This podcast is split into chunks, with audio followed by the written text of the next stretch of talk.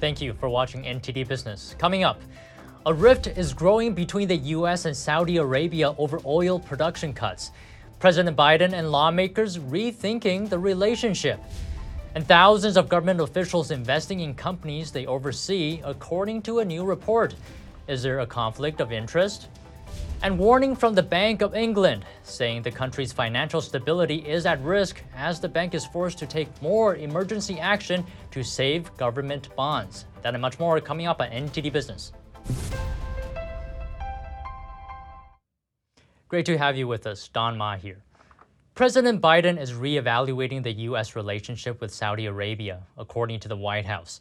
He's rethinking it after OPEC Plus last week said it was cutting oil production, something the Biden administration asked it not to do. Here's what the White House National Security spokesman John Kirby told CNN today. Uh, but I think you'll find that the, that the president, uh, obviously disappointed by the OPEC decision, uh, and is going to be willing to work with Congress as we as we think about uh, what the right relationship with Saudi Arabia needs to be going forward. OPEC's production cuts could lead to higher prices at the pump and boost profits for OPEC members, including Russia. But Washington is trying to limit Moscow's energy revenue because of its war in Ukraine. All this is creating a rift between the U.S. and Saudi Arabia.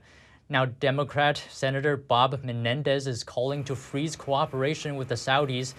He said that includes stopping arms sales and security cooperation beyond what's needed to defend U.S. interests.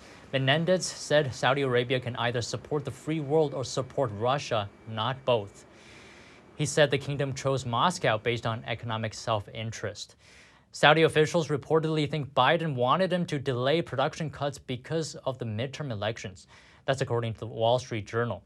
A White House official rejected those claims. And how do you feel about government officials investing in companies they oversee? Could be, could be a conflict of interest, right? According to a new Wall Street Journal investigation, more than 2,600 agency officials disclosed that they owned stocks in companies while those companies lobbied their agencies. The journal says that's more than one in five top federal employees across 50 agencies. The journal obtained the data by filing written requests. The review covers 2016 through 2021. Under U.S. law, federal officials cannot work on matters that could impact their personal finances, but there are some exceptions. The journal says in most conflict of interest cases, it found ethics officials said employees complied with the rules. As for violations, the investigation says they're met with light punishment, if any. The journal's report suggests that employee stock trades aren't a big priority for ethics officials and agencies' inspector generals. The journal found they rarely look into them. And the International Monetary Fund says storm clouds are looming over the global economy. Persistent inflation, a slowdown in China, and Russia's invasion of Ukraine have driven, up the risk of a downturn. Markets have had a brutal year with the S&P 500 down 25% this year. Global bonds entered a bear market and the dollar is around a two-decade high. The IMF noted that up to 29% of emerging market banks would breach their capital requirements in a severe global recession. That would result in a capital shortfall of over $200 billion. Banks in advanced economies seem to have sufficient capital and liquidity. U.S. banks will report third quarter earnings starting this week and are expected to show weaker profits. The six biggest banks in the U.S. are expected to set aside nearly $5 billion in the third quarter to cover future loan losses. Lenders are bracing for a potential global recession. Analysts say the reserve build-out could be the biggest drag on bank profits. On Monday, JP Morgan CEO Jamie Dimon warned of a recession in the next six to nine months. JP Morgan releases its third quarter results on Friday, followed by Wells Fargo, Citigroup, and Morgan Stanley. Bank of America and Goldman Sachs will announce their results early next week. According to Refinitiv, third quarter profits for the banks are expected to fall between 13% and 46%. Shares of the big six U.S. banks have plunged between 14% and 34% so far this year. And on Wall Street, stocks ended mixed today. The Dow Jones rose 36 points or one tenth of a percent. S&P 500 fell 24 points or seven tenths of a percent. And the Nasdaq lost 116 points or one and one tenths of a percent. The situation is growing darker and darker for Prime Minister Liz Truss.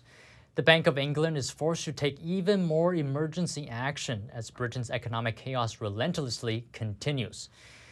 This is the fifth time it's tried to calm the markets in just a little over two weeks. So let me get you up to date. After Liz Truss gave details on her pro growth tax cut agenda, investors did not approve. They dumped UK bonds like it was nobody's business. This is very bad for the UK government because it makes it more expensive for it to borrow. So the Bank of England stepped in and bought government bonds, artificially creating demand. This helped a little. The big bond sell off slowed down, a sign of progress. But then just yesterday, it surged upward yet again. So today, the Bank of England is buying something called index linked government debt. Well, what is index linked government debt? These are bonds that are supposed to protect people from inflation. Their payouts are tied to inflation, specifically Britain's retail price index, similar to America's consumer price index. There was a huge sell off of these inflation linked bonds yesterday. So today, the Bank of England is spending the equivalent of $5.5 billion on these bonds, once again to artificially boost demand and make it cheaper for the government to borrow. And unfortunately, it currently is not cheap for the government to borrow. It's paying the highest inflation adjusted borrowing costs since 2008. But the bank's announcement did seem to have an effect. Bond yields dropped a little bit, but after dropping, they're now crawling back up. Another issue Liz Truss has to contend with is collapsing pension funds. The Bank of England's actions were partially meant to help them because many of them hold these index linked bonds. The chief economist of the Tressis hedge fund, Daniel Lacalle, says these pension funds were already in, in a bad position even before Truss came into power. The entire financial system was betting massively on no inflation by purchasing negative yielding bonds, and that those are now in uh, negative nominal and real returns, which means that many of those pension funds simply don't have any equity. They need to recapitalize themselves.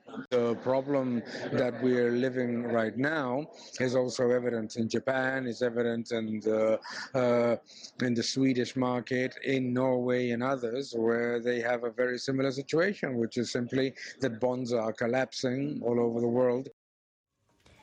Inflation was pretty low for decades, so it made sense for people back then to bet it was going to stay low.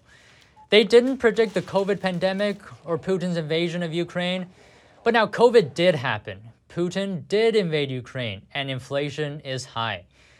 So now the pension funds are paying for those massive bad bets. The big bond sell off is causing the last compartment of, of the Titanic to flood. Just last week, nearly 90% of UK pensions, which hold the equivalent of $1.7 trillion, nearly collapsed. And if a fund collapses, then millions of workers and retirees who have been paying into that fund simply won't get their payout. Many retirees depend on pensions to support themselves. Despite the increasingly dark situation Liz Truss is in, the financial instability, and the disapproval of the masses, Lacalle believes she should stay the course. Her legacy in UK history is yet to be finalized. Now, turning to America's pensions, our own situation isn't very pretty. One, one reason is it's hard to see. America's state and local pensions pretty much hide all their investments from, their pu- from, from the public. They're basically a secret. Nobody knows where they're putting the money. Meanwhile, thousands of corporate pensions already collapsed. Today's pensions also like to gamble with high risk investments and borrow heavily. Many don't even know how much they've borrowed because they simply don't keep track. While our retirement security isn't getting as much bad press as the UK's, it's also far from perfect. perfect. And moving on, China is getting ready for its 20th Communist Party Congress has stepped up security and COVID curbs and decorated the capital with red political banners. The 20th Party Congress occurs every five years and brings together 2,300 party members, mostly behind closed doors. It will take place at the Great Hall of the People on Tiananmen Square on Sunday. Beijing has hired extra security personnel, including 42 guards, to keep 24 hour watch on potential troublemakers. At the Congress, Xi Jinping is poised to become China's most powerful leader since Mao Zedong. And earlier, I spoke with Joseph Trevisani about the Party Congress and the Chinese economy and whether it will overtake the US's. Here's what he said. Joseph, good to see you as always. So, the 20th Chinese Party Congress is coming up, and Xi Jinping is very likely getting a third term. Now, the size of China's economy has doubled more than uh, more than doubled since 2010. It's around the same time Xi took over, actually. So, so if Xi is at the helm again, are you betting that China has a shot at overtaking the U.S. say in the next decade? Nice to see you, Don. Thank you for having me. Uh, I think they probably do. They certainly have a shot. A lot of it depends on internal politics and internal events in China more than anything else. I mean, how fast is China going to be able to grow? How much of an impact are the COVID policies going to have on production? A more difficult question is how much will foreign investment in China decline or at least not increase as fast as it has been doing because of internal policies, political policies, and also the COVID policies in China. So these questions are you're not really sure about, but they certainly have a chance. Absolutely. Would you say these two things, investment and the zero COVID policy, are the two biggest obstacles? I would think so. Um, I mean, the Chinese COVID policies, from an external point of view, from outside China, do not make a great deal of sense. So I don't see really what purpose it serves from a health point of view and certainly from an economic point of view, except that politically it means that the government and the regime in Beijing does not have to say they're sorry. Now, Joseph, let me just ask you point blank do you think China will ever be able to overtake the U.S. if it doesn't move away from the policy? Well, if the policies stay in place for the next 10 years, I would say no. I think I don't think even China will do that. I think that right now the political winds are such that the party Congress wants to make, go into the party Congress and into Xi's next term saying that their COVID policy was both correct and a success. I think once they're over that moment, then I think they will begin to loosen up the policies. It just doesn't make any sense, really, what they're doing. Now, there, there's another element to this. China's aging population. By 2050, over 300 million Chinese will be over age 65. Now, do yes. you also see this as, as a major obstacle? I do, although it's difficult to say. The only country that really has a parallel to this, of course, is right across the Sea of Japan, in Japan, where they have both a declining and a rapidly aging population. If there's one thing that seems to be true, it's that an aging population does not generate dynamic economic growth. We have seen that in Japan for almost 20 years. China must be aware of that. The Chinese government must be aware of that. So it must be something that's very concerning to them. Now, hypothetically speaking, if China did overtake the U.S. economy, what would that mean? Why would that matter? It doesn't really matter very much. I mean, it, it's not a very important item. Uh, if you look at the GDP per capita, which is probably a better measure of what the relative wealth of any country is, the US is far ahead of China and not in any case in danger of being overtaken. It's about 70,000, a little bit less, to 12,000. There isn't any capacity there to improve that. So, for the lives of the people in the country, GDP per capita is far more important. But wouldn't it give China more influence on the world stage? Not really. I don't think it will. What gives China influence on the stage is what its economy does right now and what industries it dominates. If China moves to dominate, say, chip manufacture, which is a relevant topic for Taiwan, of course, then yes, it gains an enormous amount of influence by controlling that particular industry. And others would be like that. So I think that's probably more important, and they're Chinese certainly aware of this than a relative size, overall size of the economy. All right, thank you very much, Joseph Trevisani, senior analyst, FX Street. Always a pleasure. Thank you very much for having me. And if you have any news tips or feedback for the show, you can email us at business at ntd.com. Still to come after the break, automaker General Motors launching a new energy business. How could it help electric vehicle owners at home? The FBI warning older Americans to be careful online. because scammers are targeting them and losses are soaring. How can you protect yourself? That and more coming up on NTD Business.